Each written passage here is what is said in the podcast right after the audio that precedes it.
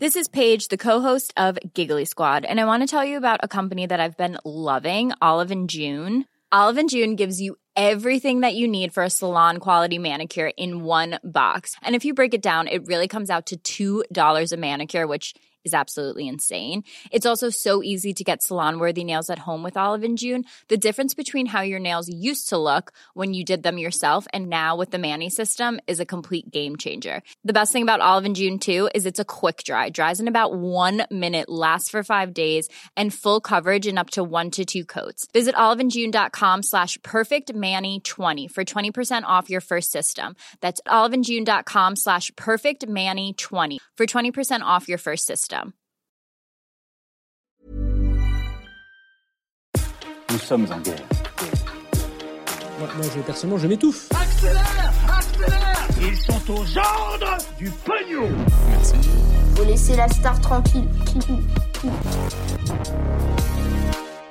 Salut, c'est Hugo, j'espère que vous allez bien et comme chaque jour, on est parti pour un nouveau résumé de l'actualité en moins de 10 minutes. Et on commence avec un premier sujet, un pays est en train de tomber dans les mains de l'État islamique. Il s'agit du Mozambique, un pays situé dans le sud-est du continent africain. En fait, mercredi dernier, une centaine de djihadistes ont lancé une attaque ciblée sur la ville portuaire de Palma, située dans la province de Cabo Delgado, au nord du Mozambique. L'attaque qui a duré plusieurs jours a été revendiquée ensuite par l'organisation État islamique qui a déclaré via un communiqué avoir pris le contrôle de la ville de Palma. Alors le bilan humain est malheureusement important, le gouvernement du Mozambique a fait état dimanche soir de dizaines de morts, d'une centaine de personnes toujours disparues et au-delà de ça de milliers de personnes qui ont fui la ville de Palma. Mais alors pourquoi est-ce que l'État islamique tente de s'implanter ici au Mozambique? Eh bien parce que c'est une zone qui est riche en pétrole et en gaz, une ressource qui est logiquement très importante d'un point de vue économique et financier. D'ailleurs, à quelques kilomètres à peine de la zone contrôlée aujourd'hui par l'État islamique se trouve notamment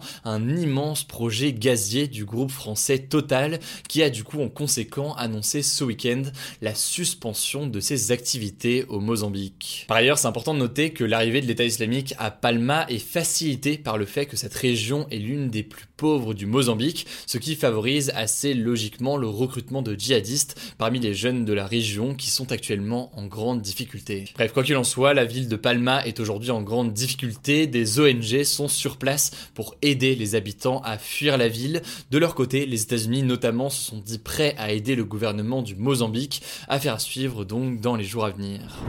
On continue avec le sujet à la une aujourd'hui. Un pays voisin, le Royaume-Uni, est en train de réussir son combat contre le coronavirus. En fait, dimanche, pour la première fois depuis six mois, aucun décès du coronavirus n'a été enregistré à Londres et c'est une étape importante puisque la ville a été particulièrement frappée par le virus.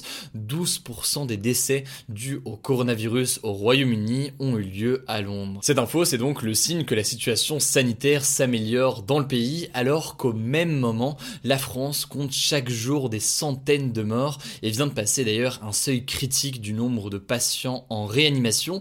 Mais alors, comment expliquer cette différence entre le Royaume-Uni et la France? La première raison, c'est la vaccination. Le Royaume-Uni a commandé les vaccins beaucoup plus vite que la France et l'Union européenne. Et au-delà de ça, le pays a pu bénéficier du vaccin anglo-suédois AstraZeneca en priorité, ce qui lui a donc permis d'être en avance sur la vaccination. Au total, aujourd'hui, 30 millions de Britanniques ont déjà reçu la première dose du vaccin, ce qui représente à peu près 60% de la population adulte. Et à titre de comparaison, en France, ce n'est pas 60%, mais 14,3% de la population adulte qui a reçu une première dose du vaccin. La conséquence, c'est que le Royaume-Uni est très proche d'atteindre une immunité collective, c'est-à-dire le moment où suffisamment de personnes seront protégées parmi la population pour que le virus ait plus de mal à circuler. Et c'est d'ailleurs une situation qu'on retrouve dans d'autres pays dans le monde, notamment en Israël. Israël a là aussi très fortement avancé sur sa vaccination. La deuxième raison qui pourrait expliquer cette diminution des contaminations au Royaume-Uni par rapport à la France, eh bien c'est le confinement.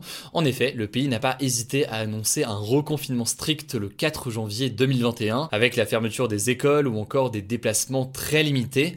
La grande majorité des commerces étaient d'ailleurs fermés au Royaume-Uni et les Britanniques ne peuvent toujours pas voyager à l'étranger aujourd'hui. Bon alors après pour nuancer, en janvier 2021, le Royaume-Uni n'avait pas vraiment le choix de confiner car les chiffres étaient très alarmants à l'époque dans le pays. Il y avait presque 60 000 contaminations par jour en janvier, soit le double des contaminations qu'on avait en France au même moment. Autrement dit, on fait souvent le parallèle entre la France et le Royaume-Uni en disant qu'on aurait mieux fait en France de reconfiner comme eux au mois de janvier 2021. Et peut-être d'ailleurs que c'est le cas, c'est ce que disent certain nombre de scientifiques, mais en l'occurrence par contre c'est important de noter que la comparaison n'est pas parfaite entre le Royaume-Uni et la France, puisque à ce moment-là, en janvier 2021, eh bien la situation au Royaume-Uni était beaucoup plus critique. Bref, quoi qu'il en soit, ce confinement strict associé à une vaccination très importante a permis de diminuer le nombre de cas qui est aujourd'hui aux alentours de 5000 par jour contre plusieurs dizaines de milliers par jour en France.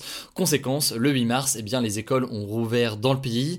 Depuis hier aussi, les Britanniques ont le droit de sortir de chez eux à plus de 6 personnes et entre plusieurs familles. Et au-delà de ça, mi-avril, les bars, restaurants et commerces non essentiels vont rouvrir pour les services à l'extérieur. Et en mai, ce sera au tour des services à l'intérieur. Donc en mai au Royaume-Uni, eh bien, les Britanniques pourront déjeuner dans un restaurant à l'intérieur par exemple. Bref, vous l'avez compris, situation positive chez nos voisins britanniques, ça me semblait assez intéressant de pouvoir analyser euh, tout ça aujourd'hui, en espérant évidemment que euh, la France s'en sort aussi dans les prochaines semaines. Et là-dessus, vous le savez, on vous tient au courant dès qu'on a du nouveau.